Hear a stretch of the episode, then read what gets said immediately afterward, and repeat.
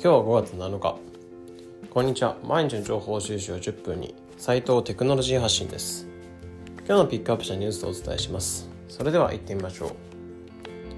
う。なんと Nintendo Switch でプログラミング学習できるゲームっていうのが登場したってことでニュースについて解説します。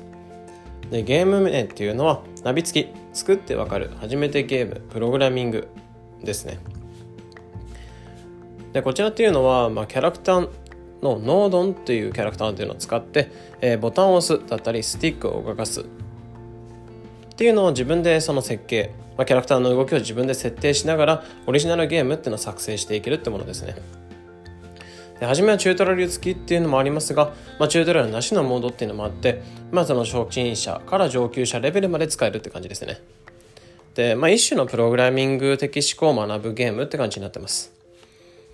でまた作ったゲームを他の人が作ったゲームっていうのと共有して、プレイするってこともできますからね。で自分のところを共有することも可能ですし、他の人が共有しているゲームっていうのをプレイするってことが可能って感じですね。でこれっていうのは6月11日発売で、価格っていうのがダウンロード版っていうのは2980円で、パッケージ版っていうのが3480円で、またパッケージ版には、チュートリアルの内容を復習できる教材っていうのがついていて、でこれを単品で買うと、500円って感じになるので、ダウンロード版にプラス500円してパッケージ版が3480円って感じですね。でこういった感じで学びながらプログラミングを学べるツールっていうのも非常にいいのかなと思いますかね。でプログラミング的思考は物事を考えたり、誰かに何かを話したり、様々な場面で使える思考になってます。何事も遊びながら学べる環境っていうのは持つべきものなのかなっていうふうに感じてます。